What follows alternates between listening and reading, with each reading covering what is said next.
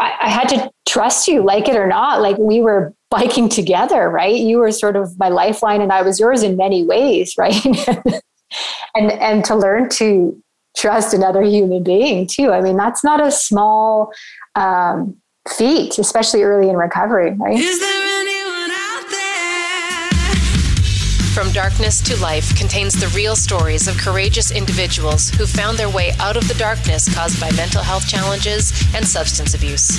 If these stories resonate with you and you or someone you love need help and don't know where to turn, Rick, Ryan, and Damien are here for you. Please reach out when you're ready to ourcollectivejourney.ca or on Facebook at Our Collective Journey. So, yeah, this is uh, the Plugged In Media Network from Darkness to Life. Uh, this is Ryan, and uh, I'm joined by Rick today. Rick is here as well. And man, I can honestly say I've been looking so forward to this podcast for a couple weeks now when my friend agreed to do this podcast. We're also joined with Krista. Krista, why don't you introduce yourself? Hello. Um, so I feel compelled to introduce myself this way um, because I am many, many things, but my name is Krista, obviously. And I just wanted to introduce myself as an alcoholic addict in recovery. Nice. Join the club. Yeah. we we uh, greatly appreciate your transparency. So yeah, Krista and I, you know, um, I've had a chance to tell my story a lot over the last few years, and uh, Krista played a big part and continues to be a, a big part of my story of, of recovery. Um, we met, oh my gosh, what was that, 2015, I guess? February. Yes. I went to treatment the second time, and uh, Krista just happened to be. Well, I'll let you tell your part of that story. Krista happened to be in the treatment center, but you can shed light on the rest of that story. Um, yeah, I, I guess it was probably about like six years ago today when perhaps these conversations even started to happen. Um, but I was working at that time in the treatment center. I was kind of just a night night person to offer support and just be around, and that's where I came into contact with Ryan. And that's probably about the time when this was this idea was kind of coming together. Um, and I was at the part in my story where I was just telling absolutely everybody on the planet that I was going to be doing this bike trip. And Ryan was just one of those people that got to hear that story. Oh my gosh, I distinctly remember hearing that story the first time, and I honestly, my brain went to, well, she's using. There's no way that who's cycling across Canada. And I do you remember I asked you, uh, I was asking you if you like cycling. do you remember what you said? Yeah, no, I, I, absolutely didn't like cycling at the time. People, I think, assume I was really into cycling and I had a lot of passion about it, uh, but I didn't even own a bike at that that juncture in my life. That was something I still needed to do to make this bike trip happen. And and to your comment about thinking I was using, I think a lot of people did question my wellness. Right, I'd come out with this myself in recovery, and I was oh gosh, maybe like three, four months when all of this was coming together into recovery and um, started telling absolutely everybody. And I'm pretty sure everyone was questioning if I was doing well at that time. For sure. I know I remember asking you afterwards once you shared that you're not really an avid cyclist at all. And uh, I suppose you must take a spin class or something. Yeah, no, I hate spin class. I did at the time. I do now. I'll throw that out there. But at the time, yeah, I, I didn't like cycling at all. Yeah, for sure. And I remember, you know, sitting there thinking we're X amount of months out of treatment. I'm currently in treatment at that time, and just how wild that idea sounded to me. Like I had known some other people who, you know, in the media and stuff who had went across Canada and through different various means and stuff. And what an what a grueling event that was. And I just thought, this is a bizarre idea. I want no part of it. Yeah, and you know what? To be honest, I don't. I don't really think that I ever took the time. And I mean, the story carries on where there's proof of that. I never really took the time to think through what that meant physically. Mm-hmm. I had some experience with some big expeditions in the past where I knew mentally what something like that would take, but in terms of physically, I'm not sure that I spent too much time pondering that. Yeah, no, and and you know what? I I was the same way. I remember when we first started. Um, I understood, well, I guess I was the opposite of what you just disclosed. I understood how hard physically this might be, but mentally, I was not prepared for that challenge of what that looked like to do cycling every day for three months, especially through the mountains. Yeah, it was, go ahead. Yeah, it certainly was a lot longer than anything I'd taken on. And I definitely underestimated the mental challenge it was going to be as well. But yeah, for sure. So, just to share a little bit about what we're talking about. So, Krista and I met, like we just said, in a treatment center years ago. Um, she had this idea that she was going to cycle across Canada for her own recovery and just to prove to herself she could do it, you know, just one of those things. And I know you'll talk more about that, Krista, but she had asked me if, you know, if I was interested in doing something like that. And something like that had always been on my mind, you know, over the years, but who had time to check out of reality and check out of real life for three months and to do this kind of thing, right? But for me, I guess looking back now, you know, I had lost my job. I had lost pretty much everything in my life. We've heard this before, how we all burnt our lives to the ground. And so I really had nothing holding me back. So I, you know, talked with my kids about it and and set out on this journey with Krista and oh my goodness. So we're going to talk a little bit about that today and not just, you know, the events that took place, but all the lessons and the the things that we learned along the way that maybe we didn't understand at the time, but man, they're so powerful today 6 years later how often these tools and these things that we've recognized help us in our own recovery today. Absolutely. Out there on that bike trip, I mean, that's that's where my recovery all came together. I um, I didn't know when I set out to do that any of the gifts I was going to get from that experience, and it's still it's still today. Like even prior to sitting down to do this podcast, I was just thinking about it, and there's still lessons that pop up for me. It's definitely it's changed my life, my recovery, and and who I am as a person for sure. Yeah, absolutely. One of the things that I always talk about is um, you know the solid foundation that is needed and we hear that all the time but in recovery you need that solid foundation to start on and and that's what this bike trip provided me right i had ample time to to work on myself i had ample time to learn you know the value of honesty and uh, one of the biggest things i took from that bike trip is is the control piece right like up until recovery mm-hmm. i thought i controlled everything in my life and it was you every day that would point out, can you control that? No, you can't control the weather, you can't control the hills, all that kind of stuff, right? And that's something I take with me every day of my life now is what can I control in this situation? It wasn't even me, it was mother nature. I mean, if you want to be humbled by by life, spend 3 months outside, right? You learn you're not in control of anything. And no matter like you can have the best laid out plan, forget it. If mother nature has another idea for you, that's that's where you're going. Yeah, for sure. How many times did we did we check the weather forecast? Did we check, you know, the itinerary and the maps and, and plan out goals at the start where we wanted to go that day and Mother Nature or, you know, some uncontrollable event would take place and say, Nope, not happening today.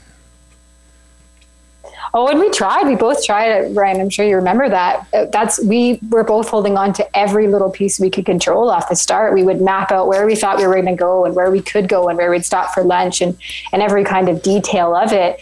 And towards the end, I don't even know if we planned anything. It was all just we're going to stop here and, and stopped in the moment. We learned to let that go. Yeah, absolutely. And that's one of the things, you know, like we talked earlier about how that trip really does help us in our in our everyday life today and and with recovery and all the knowledge around that but oh my gosh letting go of the things that i can't control and you know just turning it over to whatever that is that's greater than myself and on this bike trip you know it was mother nature it was you know our higher powers and all those types of things that uh, really kind of laid the path for us to get across the country and and things got a lot easier once you know, you helped me with that a lot once I started to buy into that and realize that I don't control any of that stuff and I'm going to break myself trying. Man, that was a life changing experience.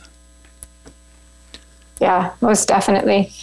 I think, I mean, talking about like our biggest takeaways, that was for sure one for me. But I think, I mean, one of the biggest things for me is I had to spend all day, every day in my own head, right? And, we talk about kind of you know demons in our closet and all those kinds of things there's no better way to face that than than head on and i didn't have escape sure i had sort of you know some music and things to listen to but i spent a lot of time in my head and i had to get okay with who i was as a person um, or i wouldn't i wouldn't have kept going right like it was just me and my my thoughts yeah for sure and lots of times that's a scary place to be is up there alone Absolutely, especially fresh in recovery, right? Like you, you turn the floodgates on to all the emotion, to all the thoughts, to all the memories. Yeah. Yeah, and, and you know what? Like I, I always look back and I find it such a surreal event to to replay in my mind. Is we actually cycled seven thousand kilometers or something coast to coast, but the piece that really jumps out at me is we did this like three. I think I was three months into recovery when I started. You were six months.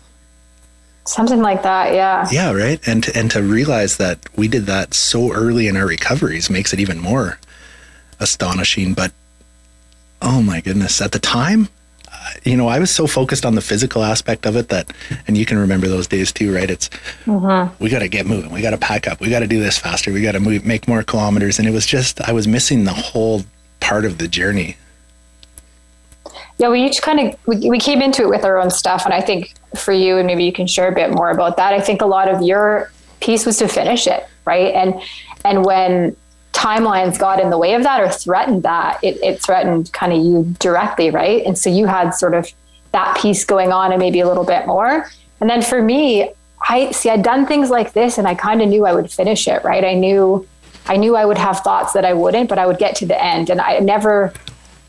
Well, I doubted it at times, but it never stuck, right? Like I knew I would see the end of it. But for me, I needed to prove to myself I could do it in recovery as this person that I wanted to be, right? So we had kind of different agendas that way. Yeah, for sure. And I know that you speaking about that piece, my my portion of that and what I brought into that bike trip was yeah, I remember really being focused on finishing and that, you know, I was focused on the finish line and completing that journey. And I think that was so important to me because we talked about this before is that I really, up until that point, had never completed anything that I had set out to do.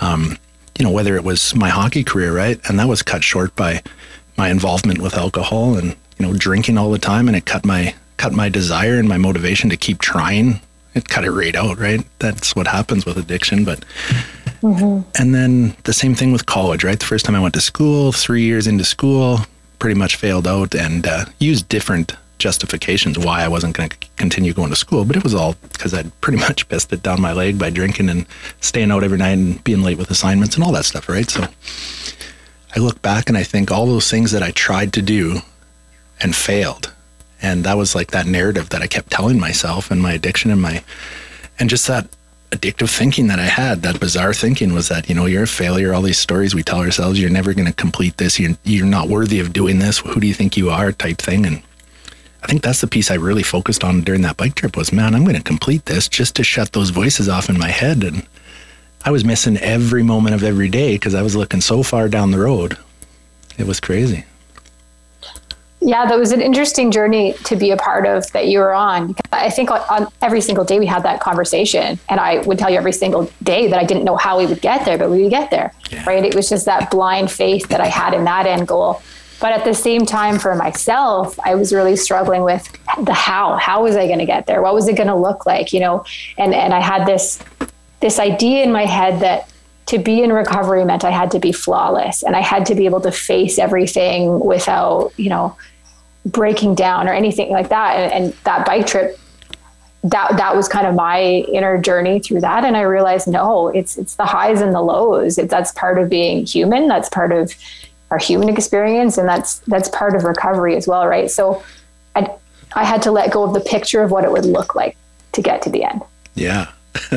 That's so awesome to hear you say that because I went through that process as well. Mine was a lot farther down the highway than yours was, but oh man, and and, and the lessons that we take from those that journey continues. Like I've said before, it continues today, right? Like by being able to focus on. I, I distinctly remember it was probably about two weeks into the trip where where maybe three weeks when we decided that we were going to start looking at that trip and the itinerary just like we do in recovery and take it one day at a time and throw the rest out the window because we don't control anything past this moment.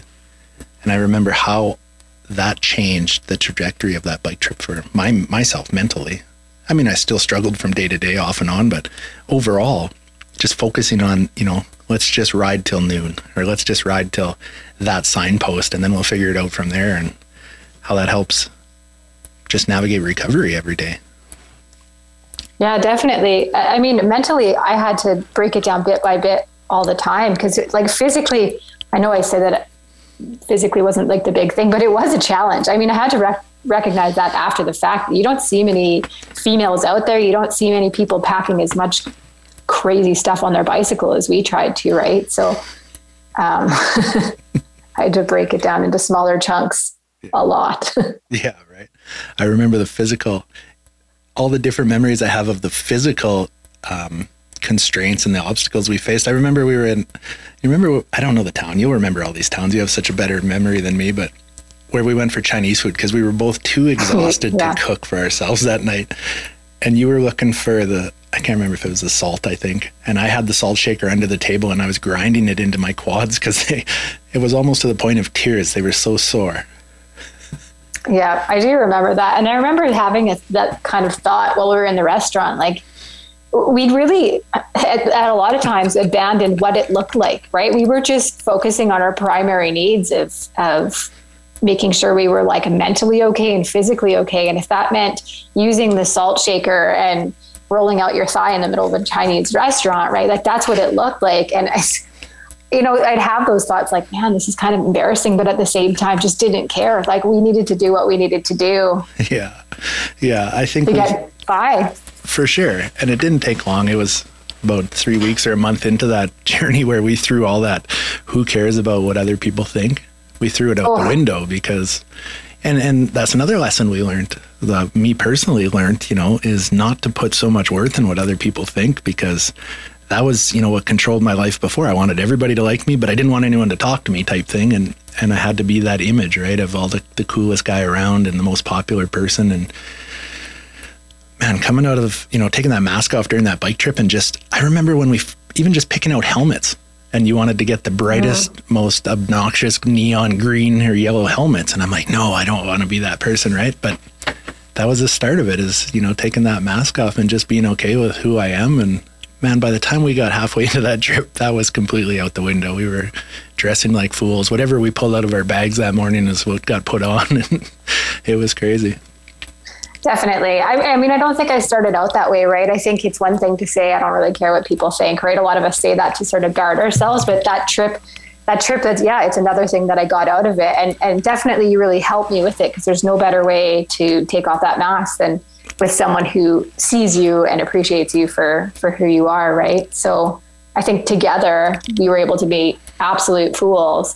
Uh, and it was okay. And it taught me for sure that it was okay just be who you are and, and let the world see that and they will judge you. I'm sure we were judged multiple times. Remember i, I don't know exactly we were somewhere in somewhere and i remember we were wearing kind of crazy outfits and, and i was noticing that everybody was like looking at us and they were giving us very judgmental looks. And it took me forever to realize that we were wearing absolutely ridiculous outfits because in my mind we were just there observing a train and seeing some common tourist attraction right? Yeah are you telling me that my fluorescent camouflage tights that I wore were obnoxious?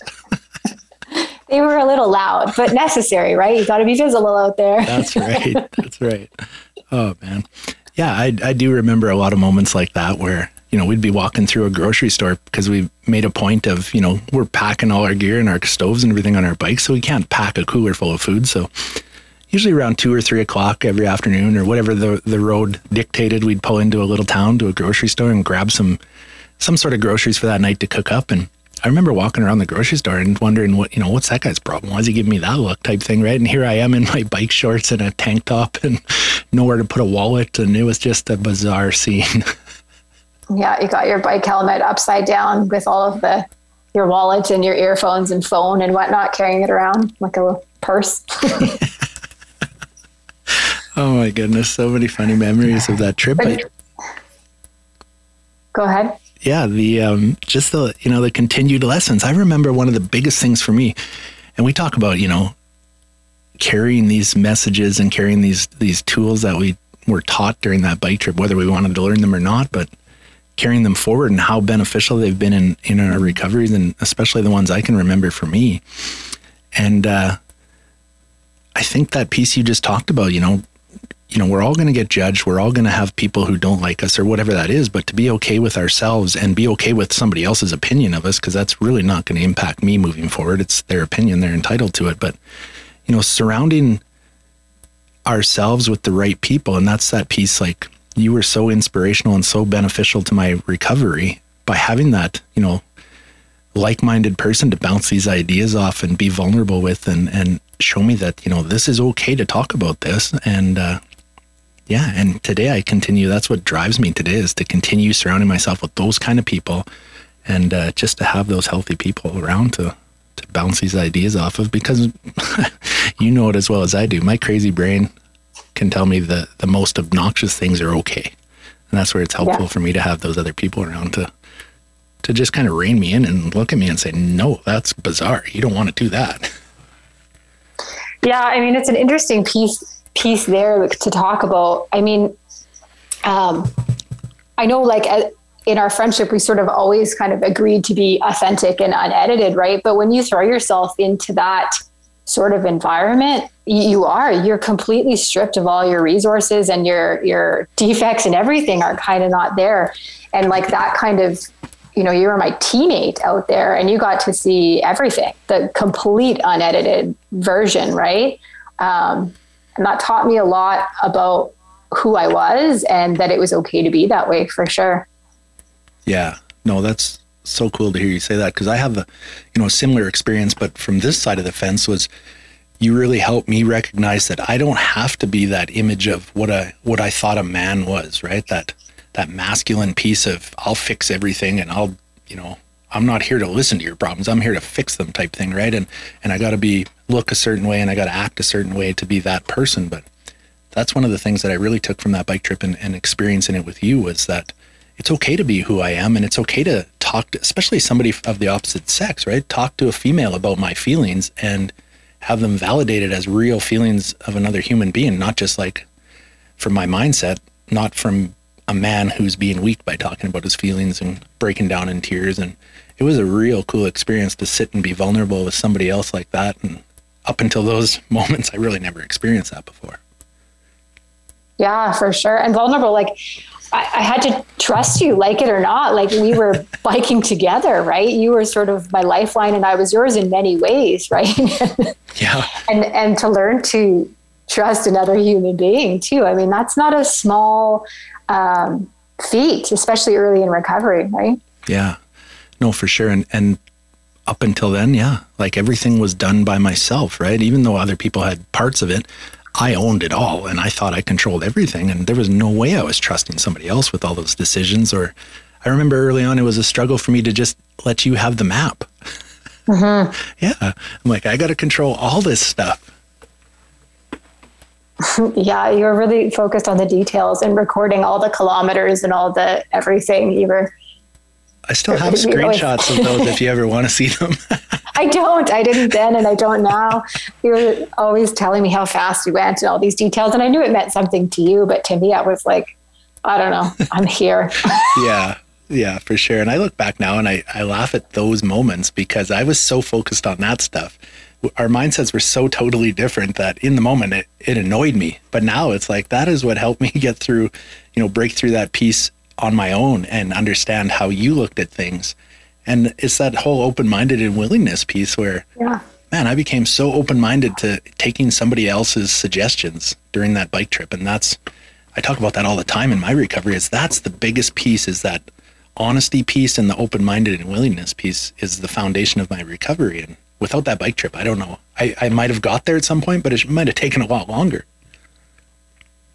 Yeah, definitely. I, I think for sure it really the open mindedness and willingness piece was sort of sort of tested all the time. And I think the whole thing you, talk about honesty, and I think that was sort of the big theme of even going on the bike trip as well, is about getting honest about everything and letting people see what that looked like. Yeah. I know you were one of the the first people I had talked to that because a lot of the the 12 step groups and stuff is based on anonymity, right? And I remember you telling me you were going to rip the band-aid right off and just say this is what I am, take it or leave it type thing and and I had to sit on that for quite a while and think am I ready to do that? And that bike trip was you know, there was really no way to be part of that trip with you and not have that piece as part of my story too and I I quickly became okay with that because I realized that you know, by somebody else being open and honest like that, man. And then you know what? I kind of jumping around here, but one of the biggest uh, pieces that reaffirms that w- that was the right thing for me to do was the first gentleman that we saw on the side of the highway that day in BC when we were both delusional and dehydrated and it was 35 above and we were out of water and no maps, no cell service. And I don't know, I won't say his name, but I remember that man's name distinctly. And he pulled over in that rest stop and sat with us for like half an hour talking to us because he was worried about us. And he went, he disappeared. Do you remember that fella? Yep. Yeah, he disappeared and came back, I don't know how long later, with 12 bottles of water and granola bars and sat with us for an hour and talked about his son Yeah. and just how open and vulnerable that stranger was with us and just, you know, almost starving to have somebody talk that kind of language and understand what he's going through. And that was quite an intense moment for me. There was so many like that. And I, that's one of the things like the gifts i didn't i didn't see that coming right? Like you talked about it. I was it was pretty self-serving when i said it out. I wanted i wanted to rip that band-aid off right? For my for selfishly for my own reasons because i knew if, if i tried to hide behind it that i I, if I didn't get honest, like that honest, that I would try to figure out how to go back and be a successful user, right? Like that's, I just knew that. But I took a lot of people with me on that journey, right? Like in terms of my family, like everyone I knew that was close to me also came along on that journey because by me exposing my story, I exposed a piece of theirs. Yeah. And I did have some of those conversations, but I, you know, I, I didn't really know the gravity of what that meant for other people too. Yeah. But yeah, That's and big- those mo, go ahead. uh, I was just going to reiterate what you said there. And that's a huge piece to ripping that band aid off is, yeah, you have to be okay with it yourself, but you're also going to expose parts of other people's stories as well. And, you know, it's not just about us anymore. It's about what's the next right thing, but, you know, who are we impacting by what we're doing today? Yeah, and it's. I mean, it ended up being really positive. It was a really cool um, experience to witness. So my parents, in particular, right, by me coming out as a, an addict, alcoholic in recovery, then they had to come out as parents, um, as of a of a daughter who was an addict, alcoholic in recovery. Right, that was part of their story. Um, and just like we seen out there on the roads, like that experience you just talked about with that guy in the water telling it, that started to happen to mom and dad too, right? People would come forward. And so it's when you get a little bit raw and you get a little bit vulnerable, people meet you there. Not everybody, right? There's always some judgment, but a lot of people meet you there. And that's amazing. Wow. Yeah, that's so amazing. Uh, we could go on and on about all the different individuals, and I'm sure we'll have time time at some point to talk about some of these stories. But you know, that another life changing piece for me was by ripping that band-aid off and, and sharing our stories of recovery and instead of focusing on the addiction piece yeah okay we both are addicts and alcoholics and you know that's part of our story but let's focus on the other piece is the recovery piece and how this is possible. And you know one of the biggest life-changing moments for me and you'll remember this is when we were in my hometown in swift current saskatchewan and it just happened to coincide us riding through there at the same time as they had their annual fair and frontier days and whatnot. And um, they asked us to be the speakers downtown on that stage that day in front of mm-hmm. I don't know what there would have been there 500 people or something. And to go up there I really you know wasn't too keen on doing it at the start. And then you know talking with you about it a lot you helped me over that over that hump and getting up there on that stage and sharing this story of what we're doing how addiction has impacted my life and what you and I are doing and you know. And then to see the people that came up out of the woodwork after that and talked to us on the side of that stage and you know some individuals that I've known for 30 40 years and talking about you know their alcoholism or their recovery do you remember that little old lady who came up and gave us five dollars for her I think it was her grandson he was on the streets of Vancouver or something and she was crying and gave us five dollars towards donations. I do. I do. Yeah. amazing experience and that right there set the tone for the rest of the you know my mindset anyway set the tone and changed my perspective a lot as to what i was doing this for Oh, for sure. And that that was for sure a big hurdle for you to it's one thing to rip the band-aid off. And even publicly, we could keep it out of mind, but when you're you're on a stage in your hometown talking to faces that you can see and you know, I mean that's that's a bigger level. yeah no it was pretty wild um one of the other pieces i wanted to talk about was you know, back to that whole control piece, and you helped me with that. They talk about that in, you know, in recovery. I learned that in the treatment center is letting go of control and, and finding the pieces that you control in this moment. And that'll help, you know, with the other pieces that are coming down the road ahead, right? If you do the right things in this moment, it's going to help you on the trajectory of where you're going. And, uh, yeah, focusing on if anybody's never ridden a bike or rode a bike with a hundred pounds of gear on it, it's an entirely different ball game. Hey. Oh yeah. Yeah. Yep. It was wild. So you, you know we both wore mirrors. You have to really learn how to check your mirror for traffic coming behind you because there's no way. We learned really quick and really fast that if you shoulder check with all that weight on your bike, Yeah. your bike will move six feet. so you're out into traffic. Um, so we really had to focus on that piece and the, the whole control piece, man. What we can control in those moments. And for us, it was, you know, focus on where that front tire is and focus on that mirror. And the rest is going to sort itself out. As long as we're riding where we're supposed to ride, the rest is, you know, up to God. It's not up to us anymore. Yeah, definitely. I mean, talk about relationship with a higher power. I, I had to put a lot of trust into to something, right? That I that I would stay alive because it was like when we started out, we were trying to ride our bicycles like that through Vancouver, and and I mean, I'd never put weight on my bike before, and yeah, we figured out pretty fast you can't shoulder check, so you kind of had to to pray and and throw it out there that you'd be okay. Yeah. it's so wild to go back and think. Even in this moment, I'm thinking about, you know, reliving some of these situations with you on that trip. And I still have a hard time believing that we actually did something like that. I don't think we ever will be. At least I won't be able to wrap my mind around it. I've I've like taken cars over multiple pieces of that that path, and it still doesn't seem believable that it happened. Yeah. Like I was just in Banff and Lake Louise a couple weekends ago and and to think that we actually rode two wheel bicycles through that area of the country. You know, there's a lot of physical challenges there and then you mix in the wildlife and that's just another piece we don't control, right? We talked about that lots is what are we going to mm-hmm. do if we run into a bear? Yeah, And heaven forbid And- we did. we did. That's not a fond memory that I have. no, me neither. I do have video evidence of it, but I I did cut the video off before I got the ass chewing for, of a lifetime from you. yeah, that was. We had very different opinions on how to handle bears. yeah, I distinctly remember you telling me, Ryan, this is not an effing zoo. Yes. And I think at the end of that, you kind of said, yes, it's okay that you're yelling at me in this moment, but the bear is coming along the guardrail. So we got to continue this later. Oh my goodness, and right? off we went climbing Rogers Pass at probably like two kilometers an hour to get away from this grizzly bear. Oh, such a wild thing to think about. Um,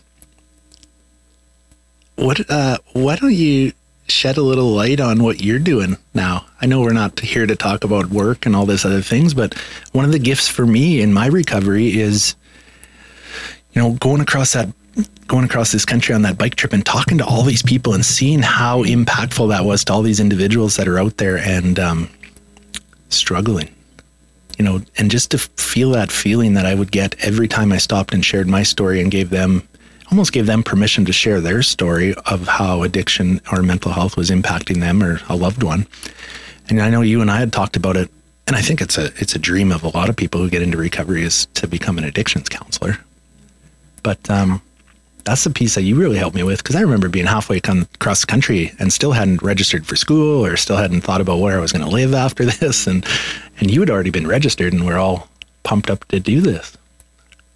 Yeah, I think it was like within the last two days of the trip where you actually told me what your life plan was. Until then, I, I kind of didn't know what to expect um, from you. But I think that was I, I think that was an important piece for you. I definitely had set out on a plan to become an addictions counselor. I knew that, and you know, part of it is I think you know that's what I was put on this earth to do was to be to be a counselor in, in some capacity and to be around addiction, whatever that looks like, right? If it's in the rooms or just uh, on on podcasts or or as a counselor, whatever that looks like. Um, but you know, I was really, I was really, really stubborn. I still am. Call a spade a spade in, in early way. recovery. And um, like Ryan said, a lot of people get into recovery and it's sort of like almost like a knee jerk reaction where they think, well, I'm going to become a counselor, right? Like I'm going to do this. And it's pretty common that, that people have that reaction. And this, this older gentleman who actually worked at the same treatment center that we were talking about, I remember him. I remember distinctly where I was at the time. And he looked at me and he said, a lot of people talk about it, Krista, but not many people do it. And that's, I mean, kind of what I needed to hear that it was going to be challenging. Not everyone did it. And mm-hmm. that's where my stubbornness sort of kicked into high gear. And I'm like, well, let me show you. I'll do it. And, uh, my stubborn, my stubbornness has served me well in my recovery. It's, it's, it's gotten me a lot of places. I try to soften it a bit now. And, uh, I think I had to learn the opposite maybe of you, Ryan, and I had to learn how to quit because I wouldn't quit anything, even if it killed me before. Yeah, for sure. I'm just kind of distracted here. This is one of the first podcasts we've done on Zoom, and uh, I'm just fascinated by this bald spot I'm growing here. Oh That's what I love about talking with you is we can just talk about the most random stuff and it's just a normal conversation for us. Like we were trying to figure out the thumbnail for our podcast episode and we're like, well, that's a bizarre looking picture, but you know what? That's just a normal picture for us. Yeah, I don't. I don't think there were. We never had professional photographers out to stage any photos. Kind of what you see is what you get. yeah, for sure. Well, you know what? I think that would be a good spot to maybe turn this into a part two.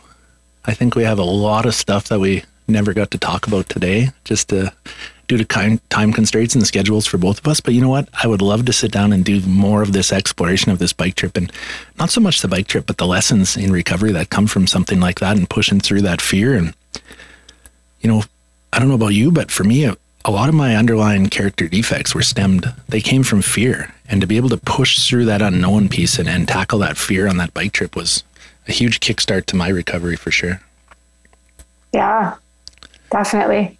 I think, it, yeah, it's a good place for a part two. I think if we're going to sort of put an end, end cap on that, like, I think mine was, yeah, my opinion of myself and belief in my capabilities, right? But that's what I was, yeah, that's what it came back to for me. And that was my big project.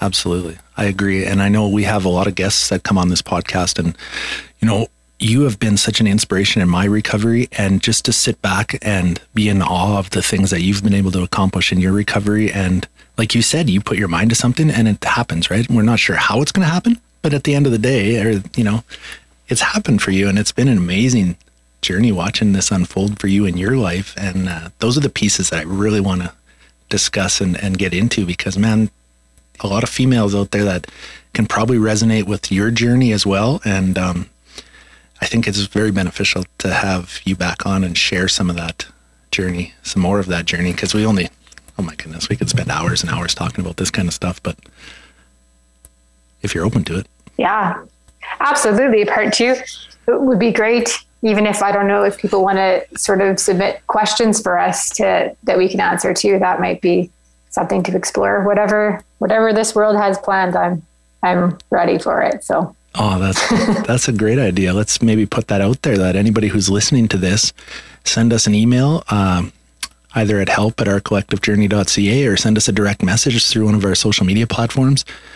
And if you guys want to, anybody wants to throw questions at us, we'll compile a list and uh, maybe on part two, we'll answer a few of those questions. And who knows where that conversation leads, but I can tell you it'll be interesting, that's for sure that's what I that's what I like about it is we don't know. We'll find out, right? yeah. So please don't uh, any. There's no such thing as a silly question. Throw them out there, and uh, we'll answer some of them. That'd be amazing. Definitely. Cool. Well, buddy, I'm so glad that you took time out of your day to join us for this today. I think it's so important to get these stories out there, and I know you have the same mindset as I do. Um, you know, in order to start chipping away at that stigma, I think more people have to tell their stories and normalize these conversations. And this is a huge platform to do that. That's for sure. Absolutely. Absolutely. I would encourage anybody who's listening to, to start that journey, whatever that looks like for you. Okay. Well, we're going to wrap this episode up. Uh, thanks for joining us on From Darkness to Life.